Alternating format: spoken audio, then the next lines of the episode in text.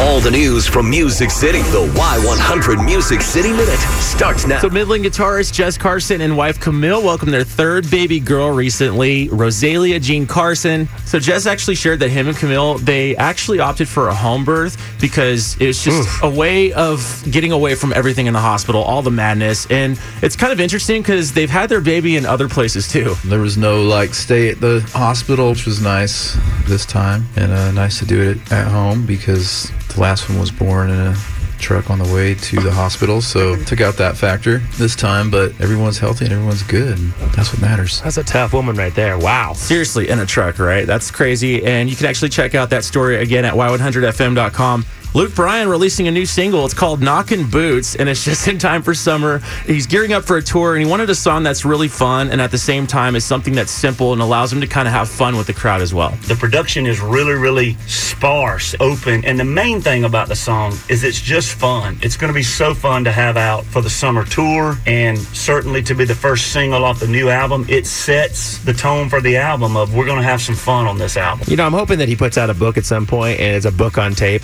where, he, where you just listen to him talk for a while. Right, that's Hilarious. awesome. That's great. And the song is actually pretty catchy. And here it is. It's called Knockin' Boots. Sweet tea needs that sugar stirring small town nights. Need both ends burning, shakes need drawing, hearts need falling, boots need knocking. Hey now. Knocking boots. right. So you can check out that song right now at y100fm.com, as well as a new one from Jordan Davis. That's called Slow Dance in a Parking Lot, which is really, really nice. So check it out in the Music City Minute blog, y100fm.com. That's your Music City Minute.